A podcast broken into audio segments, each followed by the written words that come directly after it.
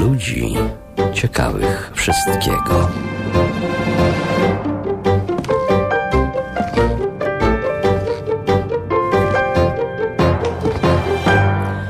Proceder tworzenia i wykorzystywania falsyfikatów historyczno-literackich, rzekomych pamiętników, listów i relacji jest stary jak świat. Historycy i pisarze zafascynowani przeszłością, powołując się na rzekomo zaginione przed wiekami, a odkryte w tajemniczych okolicznościach i miejscach dzieła, a częściej ich strzępy, tworzą wymyśloną historię minionych epok. Do czego może doprowadzić inspiracja tak barwnym opisem Marcina Bielskiego, świadka egzekucji dwóch kobiet oskarżonych o trucicielstwo. Piekły się około, około onego ognia, jak pieczenie na cztery godziny. Niźli pomarły, biegając około słupa, narzekając, kąsając zębami jedna drugą. O tym dowiedzą się Państwo od naszego gościa, którym jest dzisiaj profesor Janusz Tazbir, historyk kultury oraz ruchów religijnych w Polsce XVI-XVII wieku, przede wszystkim dziejów reformacji i kontrreformacji, profesor Instytutu Historii imienia Tadeusza Mantojfla Polskiej Akademii Nauk, autor bardzo wielu wspaniałych książek. Ostatnia publikacja od Sasa do Lasa, z której pochodził ten Cytat ukazała się nakładem wydawnictwa Iskry. Witam panie profesorze. Witam państwa. Telefon do nas 22 645 22 22. Hubert Hutowski czuwa przy telefonie. Y, adres poczty elektronicznej klcw at polskie radio razem pisane.pl. Program realizuje Marek Dalba. Najpierw muszę jednak państwu powiedzieć, że pan profesor przyszedł do nas dzisiaj z darem darem na rzecz krakowskiego hospicjum imienia księdza profesora Józefa Tischnera. Aukcję na rzecz tego y, hospicjum prowadzi właśnie program drugi. Jutro od 14, od, o, przepraszam, od 12 do 14 aukcja na antenie dwójki. Mam nadzieję, że wielu spośród naszych słuchaczy zechce wziąć w niej udział. A pan profesor przyszedł z darem, czyli reprintem mapy Rzeczypospolitej z XVII wieku. Panie profesorze, kilka słów najpierw o tej mapie.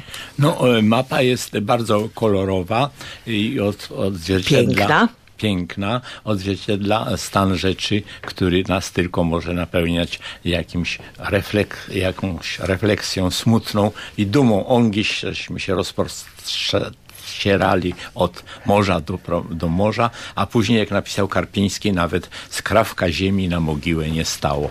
W każdym razie skłania do zadumy i równocześnie y, właściwie stanowi znakomity podkład pod lekturę niejakiego Henryka Sienkiewicza, który opisał w swojej trylogii, jak ta wielka Rzeczpospolita, licząca w pewnym okresie niemalże milion kilometrów kwadratowych, w końcu się szczuplała, szczuplała, aż wreszcie zniknęła z mapy politycznej Europy.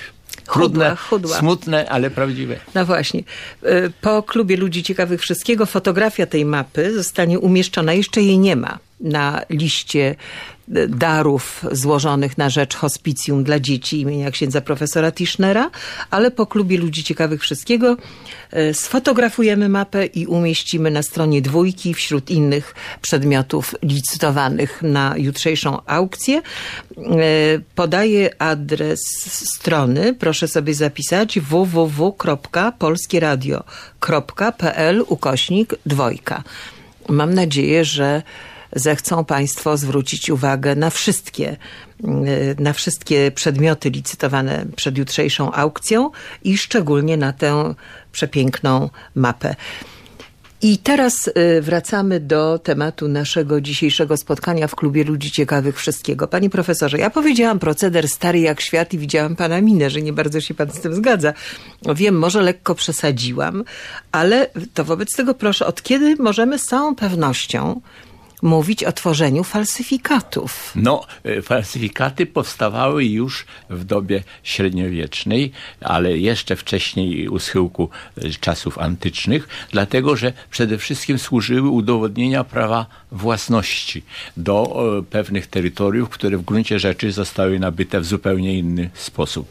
To jest słynna donacja Konstantyna Wielkiego, tego, który zaprowadził chrześcijaństwo jako religię panującą w cesarstwie rzymskim i ta donacja przyznawała państwu kościelnemu, ziemię właśnie, które zajmuje e, obecnie Rzym z przyległymi terytoriami. No, ta donacja została wymyślona, gdzieś powstała w XII-XIII stuleciu. Oczywiście E, protestanci w nią nie wierzyli i Lorenzo Valla u schyłku XV stulecia wytłumaczył, że to jest e, zupełny, powiem gwarowo, humbug. Natomiast bardzo racjonalnie się na to odezwał Piotr Skarga.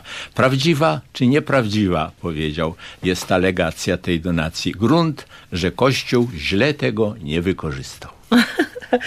Ale fałszowanie y, takich, na przykład fałszowanie genealogii, prawda?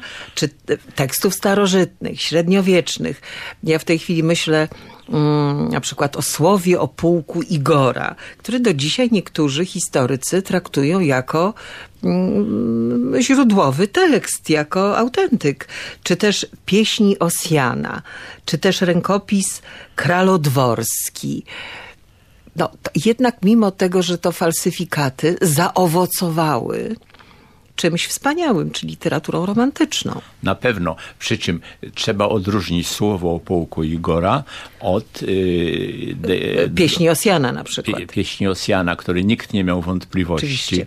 że to jest falsyfikat. Natomiast słowo o pułku Igora oczywiście powstało w drodze, na której się yy, utworzyły inne falsyfikaty. Odpis yy, to był tylko odpis znany. A oryginał zaginął w czasie pożaru Moskwy. I są przypuszczenia, że to słowo o pułku Igora napisał hrabia Musin Puszkin. E, profesor Stanisław Grzybowski wysunął hipotezę, że to w gruncie rzeczy był twór Stanisława Kostki Potockiego, co według mnie wydaje się zupełnie nieprawdopodobne, ale tu odchodzimy od żartów i lekkiego tonu, dlatego że w okresie radzieckim, w Związku Radzieckim, e, to się stała świętość narodowo-socjalistyczna i kto negował autentyk słowa o pułku Igora, ten resztę swego życia musiał spędzić w łagrze lub zostawał od razu zlikwidowany. Dlaczego to tak się działo, panie profesorze, że jedni tworzyli, a inni w to wierzyli? Na czym polegała siła falsyfikatu, skoro, no już abstrahując od y, prawa panującego czy raczej bezprawia w Związku Radzieckim, ale przecież e, bardzo wielu historyków, profesjonalistów, czy też nawet literaturoznawców jakoś się dawało złapać na lep tych no, różnych falsyfikatów. Po, po, pierwsze, warsztat naukowy nie był jeszcze wówczas rozwinięty. Jeżeli już się obracamy ciągle w kręgu rosyjskim, to przypomnę przezabawną historię. Mianowicie jest list połowcy Smery o, z X stulecia, który zawiera zasady wiary ariańskiej i ten list został znaleziony, prawda, w formie drukowanej, wobec czego już u schyłku XIX wieku e, gazety nacjonalistyczne rosyjskie zaczęły twierdzić, to jest dowód, że Rosja wcześniej wynalazła sztukę drukarską niż Zachód Europy na 500 lat przed, czy na 400 lat przed Gutenbergiem. I literaturna gazeta, która była bardzo nieprzyjemnym pismem, która szerzyła wszelkiego rodzaju nacjonalistyczne mity, napisała w roku 1950 jest hańbiącym zaniedbaniem radzieckich uczonych, że dotąd nie wykazali, iż Rosja wyprzedziła Zachód w sztuce druku, a czego dowodem jest właśnie list połowca Smery. A jaka jest prawda o, o tym liście połowca, który rzekomo z 980... który został znaleziony, e, odpis tego falsyfikatu w XIX stuleciu i to e, obalił ten falsyfikat Le Level, ale nadal do tego falsyfikatu wracano, bo to dowodziło wysokiego poziomu poziomu kultury Rusi kijowskiej. I było bardzo e, miłe, pochlebne dla dumy narodowej Rosjan. A taki dokument, który e, nosi nazwę Monita Privata Towarzystwa Jezusowego, z 1620 roku. Czemu 12. on miał, e, 12. Pierwsze Czemu wydanie. miał służyć? No, y, chodziło o pokazanie, y, że jezuici pragną opanować cały świat, używają środków niegodziwych, żeby zdobyć y, pieniądze, używają środków niegodziwych, żeby pozyskać sobie majątki bogatych wdów, które to wdowy odmawiają strasz, y, od, na wszelkie sposoby od powtórnego za mąż pójścia, natomiast skłaniają do zapisywania sobie dóbr rodzinnych. Ale on był wymyślony arcy y, pomysłowo, to wymyślił nasz rodak, Hieronim Zachorowski, którego usunęli z zakonu, on się zemścił. Mianowicie A wymyślił... usunęli go za co? Nie, on w ogóle się zachowywał w sposób y, niewłaściwy, mi się zdaje, dlatego, że pisywał listy, jak oni mówili, szkalujące zakon, który w odpisach rozpowszechniał pomiędzy współkolegami w kolegium jezuickim. No nikt, żaden zakon tego nie lubi, ja bym go sam usunął, gdybym był generałem zakonu. Ale y, ta, to się rozpowszechniło, dlatego, że po pierwsze, ludzie lubią wierzyć, że istnieją tajne instrukcje, którymi się wszyscy posługują. No, najlepszy dowód to są losy protokołów męców Syjonu. Po, właśnie. po drugie, ludzie lubią wierzyć, że istnieje tajna organizacja, która kieruje losami świata. A po trzecie, s- ja myślę, że Zachorowski sam tego nie napisał, był książę Zbarawski Janusz, który nie cierpiał jezuitów i dokuczał im na wszelkie sposoby, że mu pomagał w pisaniu. Mianowicie było, był taki zapis, że jeżeli ktoś trafi na ten ślad i pokaże, to macie obowiązek zakonny powiedzieć, że to falsyfikat. Zaprzeć A. się po prostu autentyczności, że to wymyślają wasi wrogowie. I proszę sobie wyobrazić, że jeszcze w 1958 roku uczony radziecki Michniewicz cały rozdział swojej książki atakującej jezuitów poświęcił dowodowi, że monita sekreta czy monita prywata to jest całkowity autentyk. Ale tam były różne sposoby usidlania tych dusz ludzkich nie wierzących w potęgę. I jeszcze jedna rzecz, mianowicie według mnie następuje coś, co bym nazwał globalizacją zagrożeń. Tak jak dzisiaj się mówi y, o, o masonerii, o protokołach męców Sionu, o tym. Otóż y, jezuici działali na wszystkich kontynentach świata. I mówienie, że oni są organizacją działającą po części konspiracyjnie, e, realizującą te same e, reguły e, gry, realizującą te same zalecenia, niezależnie od tego, czy to jest Azja, Afryka, Ameryka czy Europa, to jednoczy po prostu całą ludzkość przed wspólnym zagrożeniem. I ta monita sekreta potem przeszły do literatury pięknej, która na tym tle ułożyła bardzo udane i nieudane powieści, a ostatnio ukazała się książka pana Umberta Eco. No kim był i jest Eco, to nie potrzebuję tłumaczyć. Eco, cmentarz w Pradze, gdzie y, jest opisany właśnie y, szczegółowo są scharakteryzowane monita sekreta, przy czym te monita sekreta mówią o y, tym, że raz na 100 lat na cmentarzu żydowskim w Pradze zbiera się grono rabinów z całego świata i y, zdają, jakbym powiedział żargonem partyjnym z okresu stalinowskiego, zebranie sprawozdawczo-wyborcze, dlatego, że tam z jednej strony y, zdają sprawę z postępu na, postępów na drodze do opanowania świata, z drugiej wybierają nowe władze.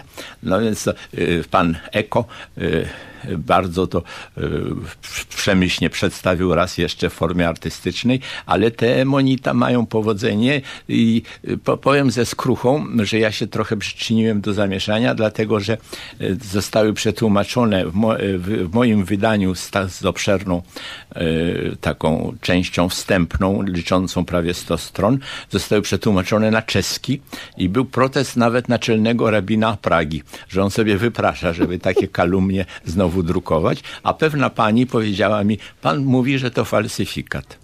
Może to i falsyfikat, ale co pan na to powie, kiedy się wszystko sprawdza, bo Żydzi nadal rządzą? No, jak taką przekonać, to sam nie wiem. Panie profesorze, to nie jest jedyna, jedyny falsyfikat przez pana opisany w książce Od Sasa do Lasa. To przepraszam, to jest wymysł, tytuł wymyślił, muszę powiedzieć realnie, pan prezes Uchański. Dobrze, to do tytułu też dojdziemy za tak. moment, co on naprawdę znaczy, ale chciałabym ten wątek jezuicki jeszcze przez chwilę tak. pociągnąć, ponieważ zajął się pan również dogłębnie edyktem Zygmunta III Wazy, wyganiającym jezuitów. No, to już była zupełna kpina, dlatego że Zygmunt III Waza słynął jako gorliwy uczeń jezuitów, jako człowiek niesłychanie pobożny i tak dalej. Więc popierał jezuitów wszelkimi sposobami, trzymał na dworze zawsze z reguły kaznodziejów i spowiedników z tego zakonu i sam pomysł, żeby tak pobożny król nagle zmienił front i wygnał ich z Polski, to ten pomysł wydawał się dla wielu komiczny, dla wielu niedorzeczny i nie bardzo chwycił. O ile Monita Sekreta miały liczne refutacje, znaczy e, dzieła polemizujące, o ile były tłumaczone na wiele języków europejskich i nie tylko, to samo protokołów Menców Syjonu. O tyle ten dekret Zygmunta III, akurat wybrali najpobożniejszego z polskich monarchów, wyganiający jezuitów, właściwie odbił się, albo prawie nie odbił się, bardzo słabym echem w samej Polsce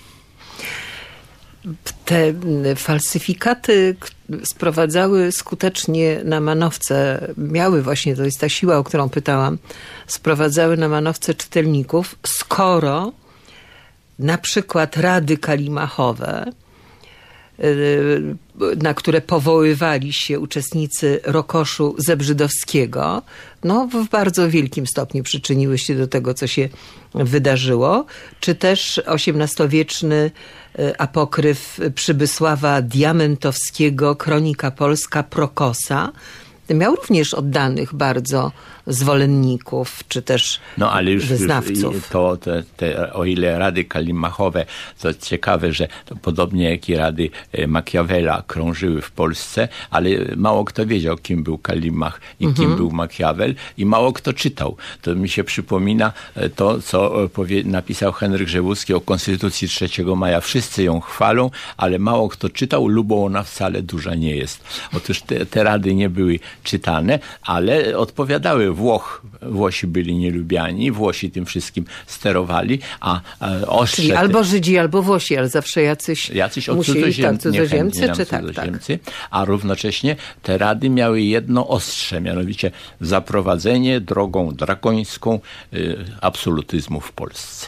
Mhm. I to był ten cel, ujarzmienie szlachty, powiedziane w jaki sposób. Przy czym e, te rady przybierały e, różnego rodzaju formy e, literackie i e, ja myślę, że mm, do tych rad to dopisywano różne rzeczy, bo na przykład e, przebieg reformacji jest aluzyjnie przedstawiony w tych radach kalimachowych, jak, jak do tego może dojść, ale przecież one powstały na długo przed reformacją, więc oczywiście, że to jest wersja, która została napisana w wieku XVI. Tak samo jak Monita Sekreta miały osobne wydanie XVIII-wieczne. A Kronika Polska Prokosa? Kronika Polska Prokosza to był szereg, Prokosza, tak, szereg takich utworów mających uświetnić y, prapoczątki Polski, który pisano na potęgę u schyłku właściwie od, po, w XVIII stuleciu, no ale potem zaczęła się rozwijać krytyka historyczna i one właściwie nie wywarły większego wpływu ani na świadomość historyczną, ani na e, późniejszy rozwój e, opisów najdawniejszych dziejów Polski. To, to są inne, inna waga tych falsyfikatów. Mhm. Ale czy można uznać, panie profesorze, że no może nie wszystkie, ale większość tych falsyfikatów miała jednak jakiś cel patriotyczny? Czy to Niektóre miały cel patriotyczny, ale były takie, które służyły na przykład pokazaniu świetności mieszczaństwa krakowskiego, jak falsyfikaty Konstantego Majeranowskiego, jak pokazanie świetności Litwy.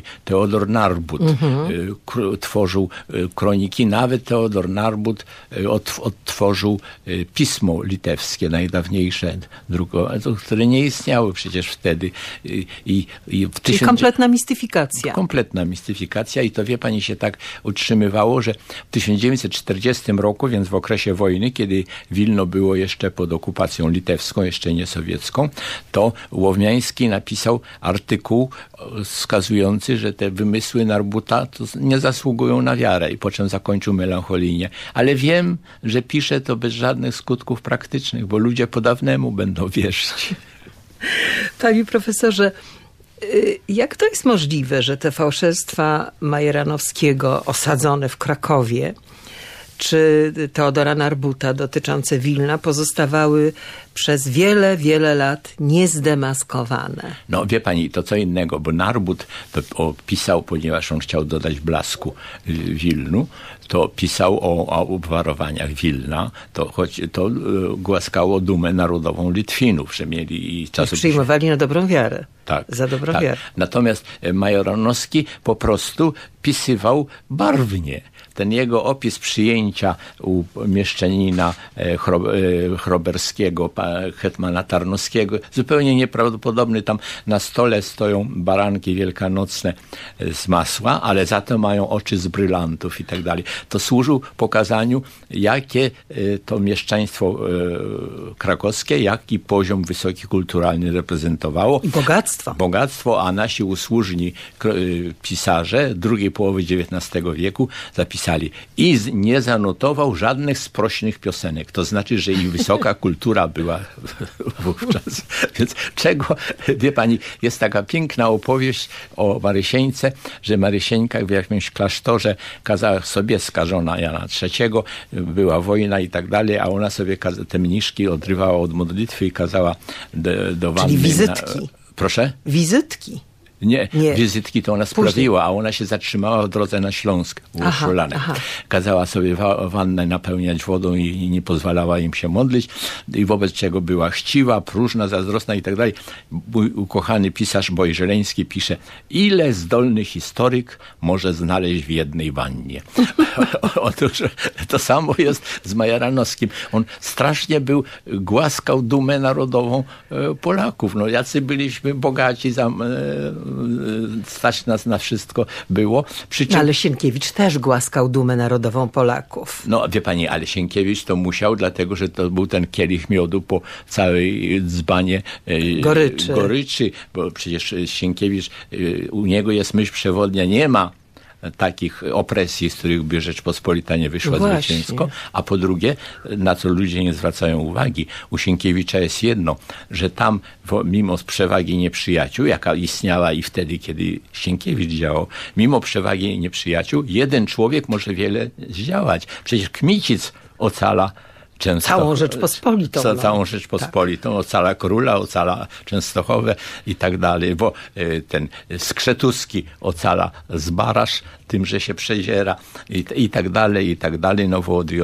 niestety Polek i, i, nie zdołał zapobiec przekazaniu. Larum grają. A, a ty nie wstajesz. A ty nie wstajesz. E, napisał do nas pan Wojciech z Krakowa, czy do pana profesora, czy zdarzały się takie przypadki, że coś, co początkowo uważano za fantazję albo fikcję historyczną, ostatecznie okazywało się prawdą lub czymś bliskim prawdym? Chodzi mi nie tyle o dokument, co o przedstawione w nim fakty. Dziękujemy panie Wojciechu.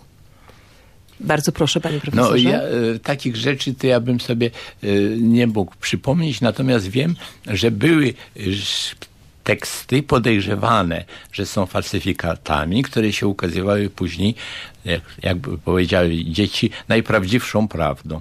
Mianowicie, jak się pojawiły pierwsze fragmenty odkrytych pamiętników Paska. Paska. To też uważano, no, uznano, że to mistyfikacja. Że to falsyfikat. Tak. I jak zwrócono się do jednego z redaktorów, żeby wydrukował fragment, to on powiedział, że on jedzie na urlop, a tam trzeba by usunąć łacinę, pozmieniać styl, bo styl jest okropny i dobarwić tro, tro, trochę.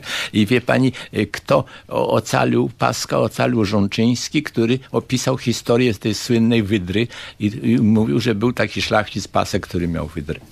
Więc i jeszcze jeden przykład, mianowicie jest rekurs żegnającego się z Europą Krzysztofa Arciszewskiego, jak jedzie do Indii, do Indii Południowych, czyli do Ameryki.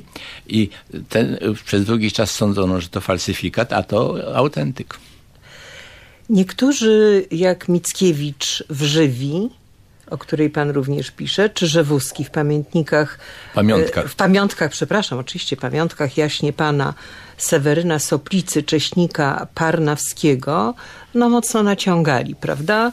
odbiegali ale to od rzeczywistości. To, to powieści. No, tak, no ale też ta rzeczywistość historyczna nie miała przełożenia na, na tę prawdę historyczną z tamtego okresu. Natomiast Klementyna Stańskich-Hoffmanowa, która też, że tak powiem, dopuściła się mistyfikacji, czyli spisała w cudzysłowie według ustnej tradycji dziennik Franciszki Krasińskiej, morganatycznej żony księcia kurlandzkiego Karola, syna Augusta III Sasa, no to jednak ona bardzo wiernie oddała i środowisko ówczesne, i obyczaje, i klimat panujący w tych czasach, więc można się, można na, na podstawie te, te jej, tego jej falsyfikatu zbudować sobie jakiś obraz rzeczywisty, nie, nie, nieprzekłamany, prawda, tamtego okresu na, na historycznego. Pewno. Przy czym trzeba pamiętać... W przeciwieństwie do, do właśnie Żywi czy pamiątkach, jaśnie pana Seweryna Soplicy. No tak, ale e, równocześnie były przypadki, że z, z pamiątek Soplicy przedrukowywano e, fragmenty jeszcze w XIX wieku jako autentyczne, na przykład kazania księdza Marka Jandołowicza i tak dalej, bo uznano to za e, prawdę historyczną. To wszystko zależy od talentu autora i od nastroju czytelników którzy lubią takie zmyślenia. Jak, jak to ktoś kiedyś powiedział mm, do e, Kisza, który był słynnym dziennikarzem czeskim i koledzy mówili, że Kisz zarabia świetnie, ale przecież on wszystko zmyśla, a redaktor im odpowiedział, zmyśla, ale interesująco, wy mówicie prawdę, ale nudno. Profesor Janusz Tasbir jest naszym gościem. Przypomnę Państwu numer telefonu. Za chwilę uruchomimy telefon. 22 645 22 22 i adres poczty elektronicznej klcw.polskieradio.pl. Mamy dwa egzemplarze książki, najnowszej książki pana profesora Janusza Tazbira od Sasa do Lasa. E, wydawnictwo Iskry przeznaczyło te dwa egzemplarze dla państwa. Jest szansa na autograf pana profesora, więc bardzo uprzejmie proszę, zapraszam do rozmowy z naszym gościem. Panie profesorze, jeszcze nie mamy telefonów za chwileczkę. Te falsyfikaty, te, te wszystko jedno, czy to powieści, czy takie no, u, przepraszam, u, powieści nie są falsyfikatami. No tak, bo, słusznie, bo, słusznie, słusznie. Z góry, z góry, nie, nie. Ja tak. myślę, że myślę, myślę o tych takich y, o zmyślonych, zmyślonych pamiętnikach. pamiętnikach. tak. Zawsze odnajdywano w jakichś bardzo dziwnych, tajemniczych miejscach. To też taka, taki szczegół, który towarzyszy temu. Y, towarzyszy ich powstaniu. Że to albo jakieś dziuple, albo gdzieś Na zamurowane w ścianie, albo tak, albo w grobowcu, tak. albo, albo gdzieś tam w takich i nieoczekiwane e, i, i na skutek nieoczekiwanego odkrycia docierały do autora, prawda? Tak. Tak było w przypadku również Rzewuskiego. No, Rzewuski to podawał, ale to w jednej przedmowie, który, której nie powtarzał w innych, że to e, nabył e, po powstaniu listopadowym, ktoś nabył po konfiskacie majątków pana Seweryna Soplicy, bo skonfiskowano, bo on miał dożyć powstania listopadowego, czego nie ma w powieści oczywiście, a i po skonfiskowaniu majątku jego bibliotekę rozkupili Żydzi i od jednego z tych nabywców pan narrator, który wydaje, przepraszam, Rzewuski, który rzekomo jest nabywcą szczęśliwym tego tekstu, kupił właśnie pamiątki Seweryna Soplicy. Zresztą, e, mówiąc nawiasem, opowiadał tak interesująco, że Sienkiewicz, nie Sienkiewicz oczywiście, tylko Mickiewicz, Mickiewicz. Adam zachęcił, żeby on to spisał i, i wydał, i co też nastąpiło, ale to rychło zostało rozszyfrowane jako e, falsyfikat. Bardzo udany. Zresztą drugim arcydziełem według mnie, a uważanym przez niektórych za mm, nudny, to jest y, opowieść o y, listopad, to jest rzecz o porwaniu króla Stanisława Augusta Poniatowskiego. Bardzo, bardzo ładnie zrobiona. No i wreszcie jest rzecz, która zabiła ćwieka wielu historykom, mianowicie pamiętniki Bartłomieja Michałowskiego. Wiele osób sądziło, że to są autentyczne wspomnienia szambelana królewskiego, Stanisława Szambelana, będącego w służbie Stanisława Augusta Poniatowskiego, a to jest wszystko wymysł pana Henryka Rzewuskiego. Rzecz zasługuje na uwagę, bo stanowi obronę nie mniej, nie więcej tylko Konfederacji Targowickiej. I napisane jest tak zjadliwie i tak niechętnie, to jest jedyna chyba powieść polska, która broni Konfederacji Targowickiej i ta powieść polska została wydana w całości w latach 50. XIX wieku w Petersburgu i później w okresie międzywojennym wznowiona, ale tylko w pierwszym tomie. Natomiast na dalsze tomy nikt aż do dnia dzisiejszego się nie odważył. Ja daremnie namawiam Iskry, żeby to zrobiły. Mm -hmm, ale ten Rzewuski, czyli Henryk Rzewuski z Targowicą nie miał nic wspólnego. To nie no, ten Rzewuski no, od Targowicy. On nie mógł mieć nic wspólnego, no bo on się, jak, jak on się no u, urodził, to oczywiście e, on się urodził e, podobno 3 maja 91 roku, ale to wszyscy złośliwi mówią, że przesunął sobie tak datę urodzenia, żeby się żeby pokrywała ładnie. z konstytucją, której nienawidził. Proszę założyć słuchawki, panie profesorze. 22 645 22 22 klcw at polskieradio.pl. Halo? Dzień dobry Państwu. Witam Pana. Witam serdecznie Państwa. I chciałbym dopowiedzieć do tego, co powiedziała Pani redaktor o tych tajemniczych jakichś tam, prawda, zawsze miejscach znaleziskowych. Wspomnieć należy um, dzieło niewątpliwie wybitne literackie Potockiego, pamiętnik znaleziony w Saragosie. Oczywiście. Prawda? Tutaj. Natomiast do pana profesora mam no, uprzejmą prośbę, Coś do pisania. bo aparat naukowy, aparat naukowy, zobaczmy, lata 50. to były wspominane, przecież już aparat naukowy, językoznawczy, historyczny i, i jakikolwiek inny naukowy był bardzo rozwinięty jak można mm, tak aż tak nagiąć interpretację ideologicznie potrzebną, y, niszcząc y, y, możliwość zweryfikowania już naukowo rzeczywistej autentyczności danego, danego dzieła. Czy mamy w naszej polskiej, że tak powiem konkretnie historycznej spuściźnie jakiś bardzo konkretny przypadek, który, który, że tak powiem, do końca rozwikłano. Dziękuję serdecznie. Dziękuję bardzo. Bardzo proszę, panie profesorze. No, większość falsyfikatów została jednak rozszyfrowana. Przy czym trzeba pamiętać, że połowa XIX wieku, a schyłek XIX wieku to jest zupełna przepaść, jeżeli chodzi o rozwój tak zwanego warsztatu historycznego. Dlatego, że wyrabia się krytycyzm, wyrabia się porównywanie z innymi tekstami, i, a przedtem wydawcy na przykład, jeżeli opuszczali kawałki tekstu, to nie zaznaczali tego. Na własną rękę rękę tłumaczyli fragmenty łacińskie. Własnym sposobem objaśniali trudniejsze zwroty ówczesne polskie na, na swój sposób. To, to było horrendum, a nie wydawnictwa naukowe. Jeszcze Turowski, który wydał całą serię w latach 60. XIX wieku, no, byłby na każdym seminarium historycznym i zbesztany i wyrzucony. Nie liczono się, uważano, że tekst powinien być interesujący i czytelny, a czy jest wierny, to naprawdę sprawa drugorzędna. To odbieramy drugi telefon. Halo? Dzień dobry. Dzień dobry, Dzień witam. Dobry. Mam pytanie do profesora związane z innym, e, może falsyfikatem, może apokryfem. Mam na myśli słynny list Seora Kordeckiego do generała Millera podczas oblężenia Częstochowy. List ten został opublikowany przez Edwarda Chwalewika w gazecie Ludzkość w 1905 roku. List pisany był po, łaci, po łacinie. Edward Chwalewicz go przetłumaczył. Mhm. Pytanie I... takie, czy Henryk Sienkiewicz mógł znać ten list?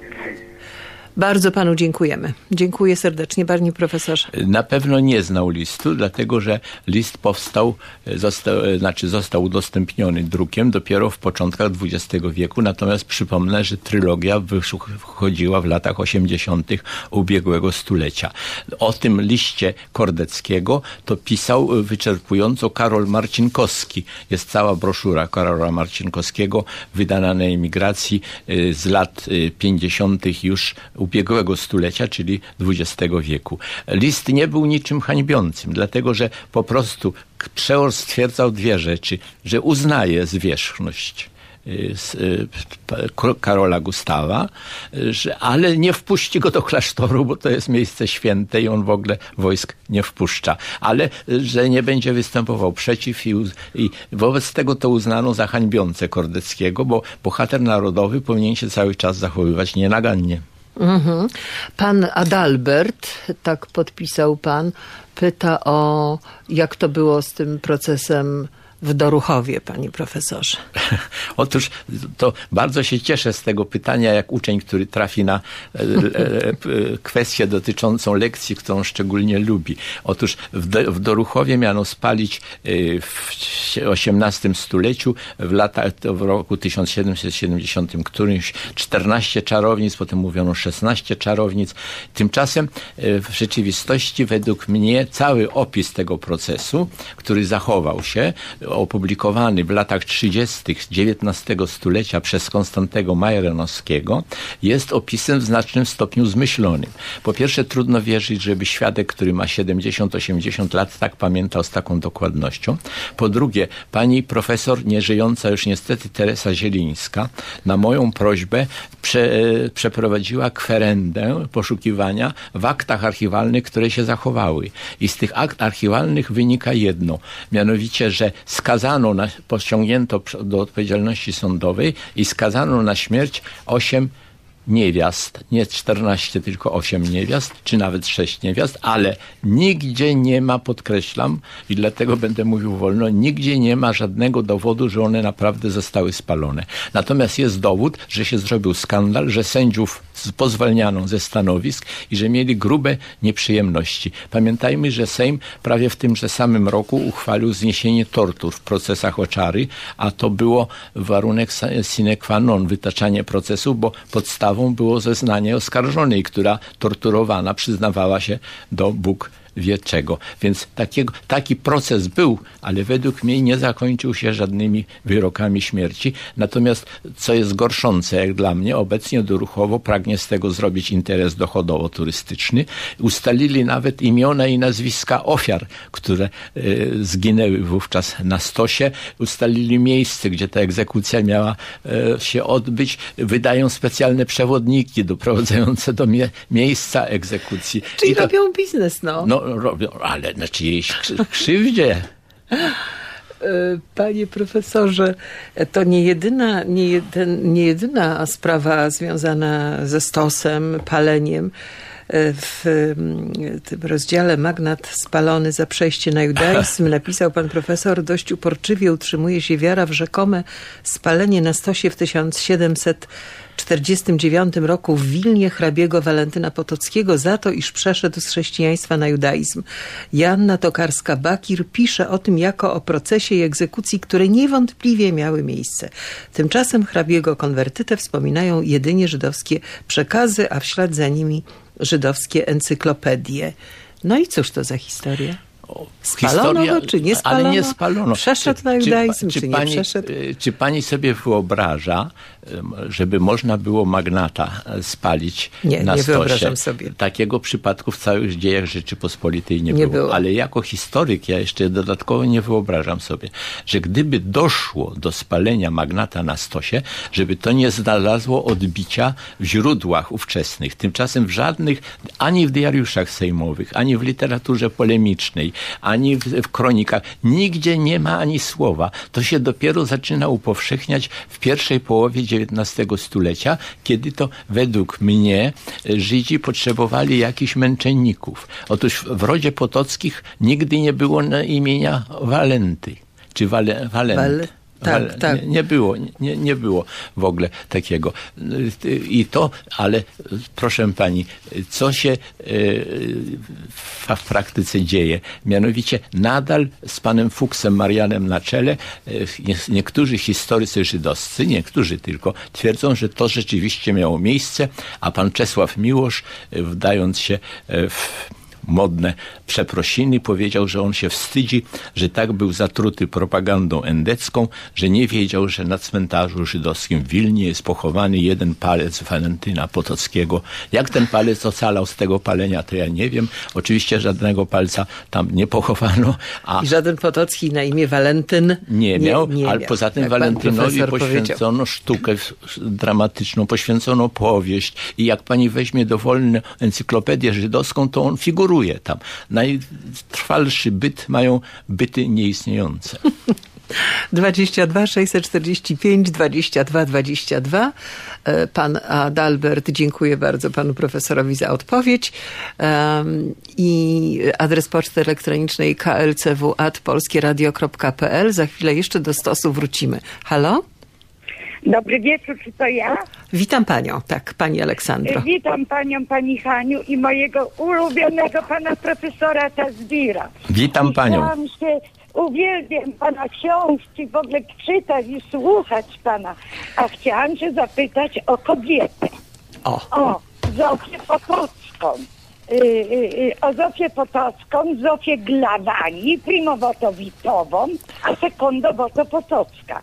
Wie, wiem, że o niej bardzo dużo osób w pamiętnikach opowiadało, jak na przykład Duklan Ochocki, Chrząszczewski, a nawet historyk taki polsko-rosyjski, Kazimierz Waliszewski, też mi podobno udostępnił prawdziwą wersję dzieł jej młodości. Ja też mam książkę Jerzego Łojka, Dzieje pięknych bitynki. Ta postać mnie fascynuje. Czy pan profesor mógłby powiedzieć, czy y, to, co opisywali w różnych pamiętnikach, czy to y, są też jakieś falsyfikaty, nieprawdziwości i czy ona sama też y, pisała jakieś pamiętniki. Jeżeli pan profesor byłby taki uprzejmy i powiedział, że się fascynuje tą postacią, a o kobietach mało było dzisiaj.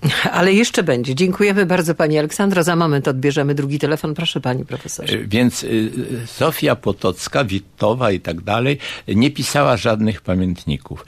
To, co napisał Łojek, to on zebrał szczerą prawdę i on jest jedynym wiarygodnym przekazem. Natomiast jego, jej żywot był tak barwny i rozmaity, że chętnie jeszcze dobie, dopieprzano rozmaitymi szczegółami, przy czym y, nie chcę używać wyrażenia, które w Warszawie na ulicy pada co, co trzecie słowo murwa, czyli M czytaj jak K. Ona po prostu była ladacznicą, jak, która zrobiła karierę. Naprawdę. I nie potrzebowała żadnych falsyfikatów, bo ona się nigdy nie podawała za córkę sułtana, czy, czy, czy jeszcze dobawiać. Nie, nie, pani nie była przyjemna, ale istniała.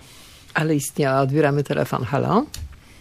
E, Dzień dobry Państwu, Jarek Kaczorowski z tej strony. Witamy pana. Dobry. E, Ja mam pytanie o taką książkę, którą uważam za niezmiernie ważną dla siebie. Uwielbiam ją czytać. Dziennik roku zarazy Daniela Defoe. Otóż mm, e, ona opisuje w sposób reportażowy zarazę W z. XVIII wieku na terenie Anglii e, i e, prawdopodobnie przez długi czas był uważany za autentyczny dziennik z tego okresu. E, No wiemy teraz, że e, autor miał kilka lat, kiedy ta zaraza trwała, natomiast to jest opisane w pierwszej osobie z pozycji człowieka dorosłego. I teraz pytania mam dwa. Czy to należy uważać za falsyfikat, czy może za fikcję literacką, rodzaj jakiegoś takiego fikcyjnego raportażu? I to jest drugie ważniejsze pytanie, gdzie tu jest granica w ogóle między właśnie fikcją literacką a falsyfikatem? E, A e, druga rzecz, czy e, zaraz po wydaniu ta książka była, e, ktoś zauważył w ogóle właśnie, że to jest, e, e, że to jest fikcja bądź falsyfikat, czy też uważano ją od samego początku za e, autentyk i dopiero odkrycie ostat, odkryciem ostatnich lat jest to, że, że została napisana później. Bardzo panu dziękujemy. Panie profesorze, proszę. Profesor Janusz Tazbier. Więc y, tutaj jedna poprawka. E, Ta wielka zaraza miała miejsce nie w XVIII wieku, ale w 60 latach XVII stulecia i objęła głównie Londyn i straszliwie spustoszyła Londyn. Więc nikt nie mógł zaprzeczyć, że to jest fakt historyczny. Natomiast oczywiście e, pan Defoe, który to opisał, wiedział o tym od rodziców czy, czy od dziadków, ubarwił, dodał własne, własne szczegóły, ale w żadnym stopniu nie stworzył falsyfikatu. Falsyfikat by wtedy stworzył, gdyby wymyślił nieistniejącą zarazę. A pamiętajmy jednak, że on miał y, temperament powieściopisarza. Y, któż nie czytał przypadków Robinsona Crusoe? Otóż był Selwik, taki marynarz, który ileś tam lat y, spędził na bezludnej wyspie, pewnie w sposób dosyć nudny, a y, pan Defoe stworzył z tego fascynującą opowieść o Robinsonie Crusoe. To jest żelazne prawo każdego powieściopisarza, a nawet Jasienica twierdził, że esej, który on, eseje pisywał przecież Paweł Jasienica, ma takie same prawa, z czego się nie zgadzam, jak dramat czy poemat. Nie, nieprawda, nie ma takich samych praw, ale w każdym razie zaraza była, osiągnęła straszliwe rozmiary, bo oni nie umieli temu zapobiegać. No a co, co od siebie dodał i ubarwił, to jest już jego wolne prawo. A na ile Decameron powstały w czasie zarazy jest prawdziwy, a na ile dobarwiony i... Nie, e, bo Deka- Decameron musi wytłumaczyć, dlaczego oni wyjeżdżają z Rzymu. No tak, tak, tak, tak, tak. Panie profesorze, granica to jest ważne pytanie, a tę granicę między, y, dopuszczalną granicę między fikcją literacką a falsyfikatem. Ale autor może doskonale sobie dodawać pod warunkiem, że uprzedzi No właśnie. przedmowie, no, no że on zmyśla. Proszę pani, mało kto wie, bo to wyszło po śmierci, właściwie rok czy, te, czy dwa lata temu, po śmierci znanego pisarza Dobraczyńskiego. Mianowicie wyszła powieść o Dmowskim. Jak wiadomo, Dobraczyński był e, e, gorącym zwolennikiem poglądów i postaci Dmowskiego. Dmowski umarł w styczniu 1939 roku w Drozdowie pod Łomżą. Tymczasem powieść kończy się tym, że wybucha wojna, druga wojna światowa i endecy, zwolennicy Dmowskiego, posyłają po niego auto, żeby zawieźć go do Warszawy, żeby on kierował ruchem oporu i obroną, ale kierowcą okazuje się agent hitlerowski, który zabija Dmowskiego. I Dobraczyński pisze na początku, wiem, że Dmowski umarł spokojnie w Drozdowie pod Łomżą, ale uważałem, że dla celów powieściowych było lepiej to zrobić. Więc można powiedzieć, pomieszanie falsyfikatu z osobą jak najbardziej istniejącą. A czy falsyfikat jest y, czymś y, zupełnie bezwartościowym? Nie, nie jest bezwartościowy, dlatego że pokazuje po pierwsze o tendenc- pokazuje tendencje i zamiary autora, po drugie, jeżeli ma szeroki odbiór i zyskuje popularność, to mówi na co jest zapotrzebowanie. Przecież e, w tej chwili ja posłyszałam plotki, że rzekomo Bolesław Bierut kierował e, egzekucjami w Katyniu. On był małą myszką NKWD-owską. Naprawdę on, on nie, Nie miał był nic do powiedzenia. Nie miał nic do Absolutnie. powiedzenia, ale to ludziom pasuje. Mhm. Pan y, Wacław z Gdańska pyta, czy pan profesor wspomni o rozmaitych listach, falsyfikatach będących dziełem krzyżaków, między innymi przywilej kruszwicki.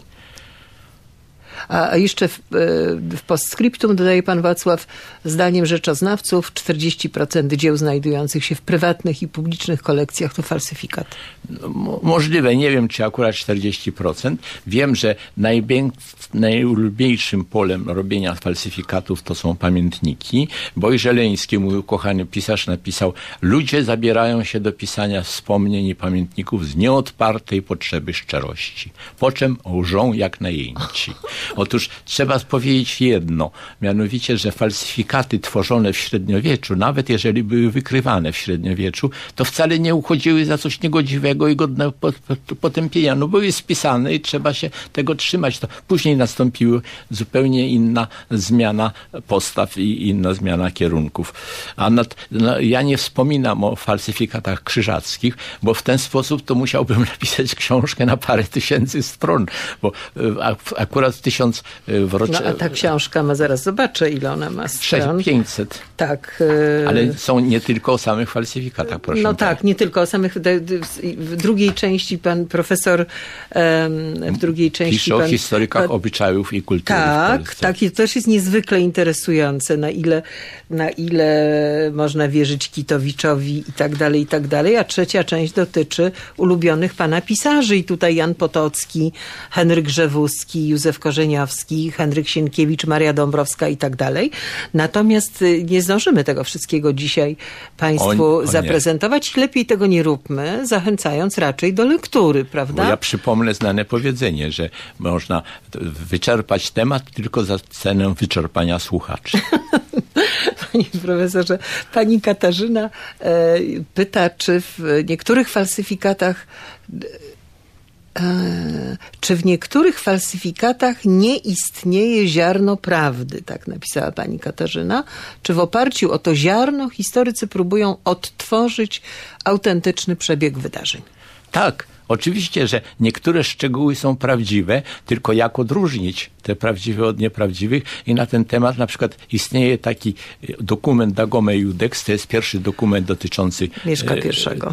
Nie wiadomo, Niby. czy mieszka pierwszego. Rzekomo. Czy, czy Dagome, to znaczy egomesko, ja, ja. Mhm. ja mieszko e, i tak dalej. I z tego dokumentu się niektórych rzeczy... Bo za dowiaduje- chwilę wpadniemy w to, że Mieszko był wikingiem. Wiking, wikingiem. tak. E, Ale profesor Leśniodolski swego czasu twierdził, że znużony będąc już tym Dagome, stwierdził, powinno zostać ogłoszony powiedzmy trzy- dziesięcioletnia przerwa na dyskusję nad Dagome Judex, bo tego już za, za wiele i dosyć.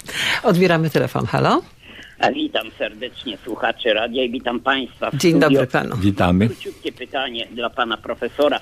E, Wiemy wszyscy o osławionych protokołach o mędrców Syjonu. E, No, Też pan czas profesor o tym pisał. rzeczywistości zostały one wy, wypr- wyprodukowane, jeżeli tak można określić.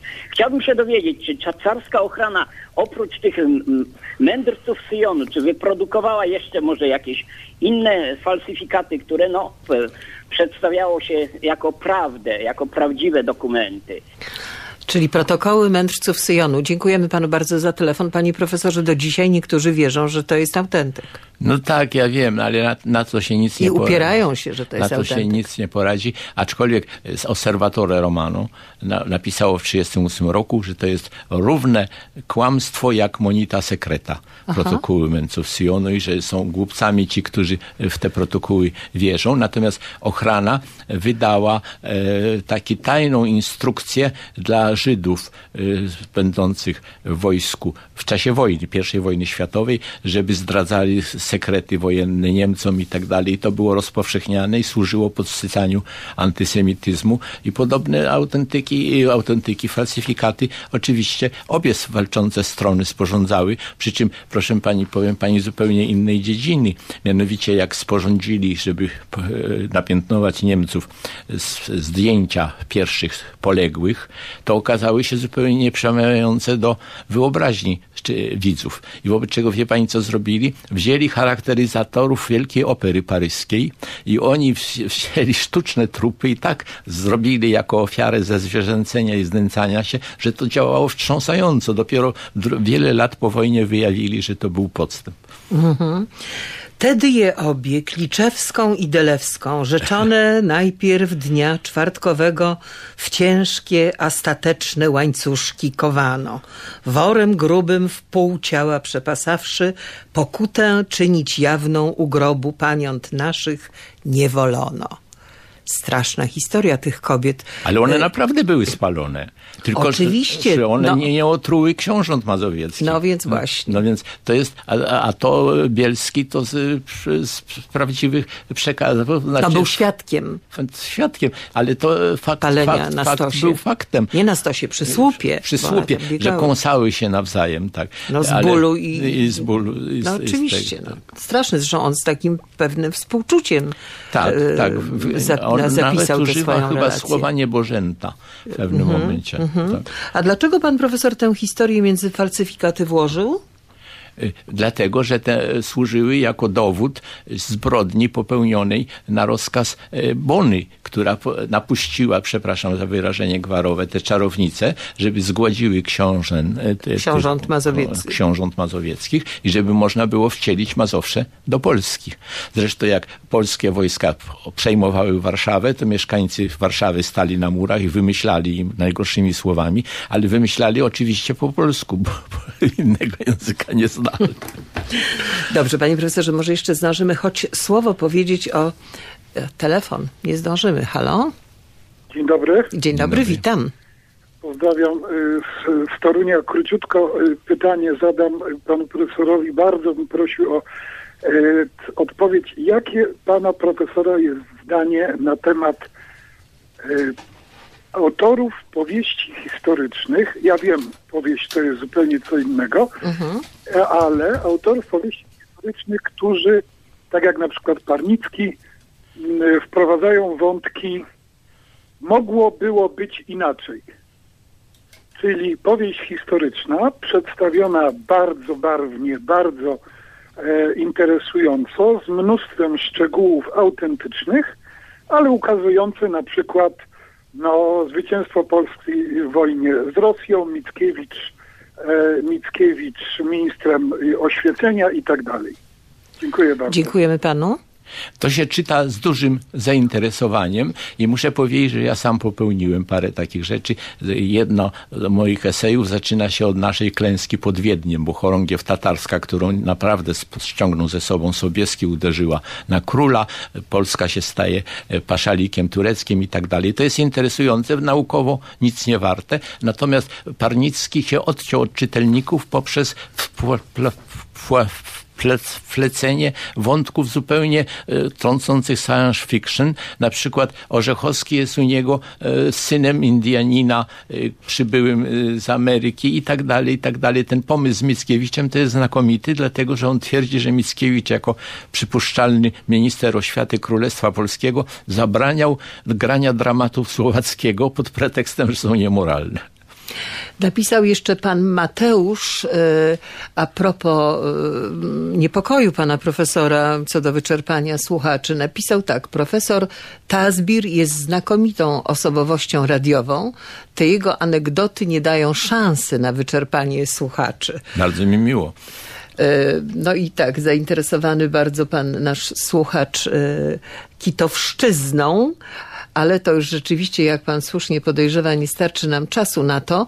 E, panie profesorze, może tylko powiedzmy krótko, jaki wpływ na naszą świadomość historyczną naszych dziejów, naszej przeszłości mieli badacze tradycji, kultury, obyczajów, no właśnie poczynając od księdza Kitowicza, a kończąc na Stanisławie Wasilkowskim. Wasylewskim. Wasylewskim. Do dzisiaj czy, cytowani. O, Do, oni pisali barwnie, oddziaływali niewątpliwie na polską świadomość historyczną, przy czym ja naprawdę nie potrafię wytłumaczyć jednej rzeczy. Dlaczego Kitowicz pisał w sposób bardziej zorganizowany, konsekwentny, logiczny niż historycy obyczajów XIX stulecia i dlaczego jemu dopiero w XX wieku dorównali Bystroń, Brykner i Wasylewski. No to są zagadki. A dlaczego Długosz pozostał największym polskim historykiem aż do rozbiorów, chociaż upłynęło cztery wieki? Nie wiem. A wobec tego, no, skoro pan profesor jak drzewiej świętowano włożył w tę część y, falsyfikatów, no ale też do dzisiaj y, cytowane są mm, fragmenty, do dzisiaj się odwołują, jak drzewiej cytowano, e, świętowano, a ja, a, opierając się na tych falsyfikatach. No właśnie. Wielkanocy się nie obchodzi w podobny sposób, jak opisał pan Chroberski i, i pan Przonka, przepraszam, rzekomy. Więc to jest podobieństwo, to jest po prostu to, co nazywała bardzo ładnie Maria Dąbrowska, że istnieje pięć żywiołów kierujących ludźmi, to znaczy cztery pory roku i obyczaj. To bardzo trafne. Jak y, należy rozumieć tytuł od Sasa do Lasa? Bo tu nie to chodzi znaczy, o Sasa i Leszczyńskiego. Nie, nieplewiony, wszelkiej scjencji pełny. To znaczy, że jest swobodny wybór tematyki, a nie po prostu, że jakieś bajdurzenie na tematy podszyte fantazją. Dobrze. Mamy teraz tak, do rozlosowania dwa egzemplarze książki pana profesora Janusza Tazbira i, i sześć osób y, z poczty elektronicznej i sześć osób z kontaktu telefonicznego. Panie profesorze, to na pana spada odpowiedzialność, kto książkę otrzyma. Proszę podać y, jeden numer od jednego do sześciu spośród słuchaczy telefonicznych. Jeden numer, od jeden do sześciu. Trzy Trzy pani Aleksandra Lewandowska i sześć. y, i sześć y, z poczty Dobrze, pan Mateusz z Wilkowic, który tak się ogromnie denerwował, że książki nie przeczyta. Więc pana biblioteka wiejska zostanie zasilona wspaniałą książką, panie Mateuszu. Gratuluję państwu. Przypominam o jutrzejszej aukcji. Bardzo liczę na państwa. E, Przypominam o mapie, którą ofiarował pan profesor Janusz Tazbir. Jutro zaczynamy o 12. Naszymi gośćmi będą mm, pan Wiesław Ochman i Wojciech Malajkat. Aukcja dobroczynna dwójki na rzecz hospicjum dla dzieci imienia księdza profesora Józefa Tischnera w Krakowie. Czekam jutro na Państwa. A dzisiaj dziękuję panu profesorowi bardzo serdecznie. Ja dziękuję państwu. Państwu Pani, również. Pani redaktor takoż. Dziękuję bardzo i do usłyszenia. Hanna Maria Giza.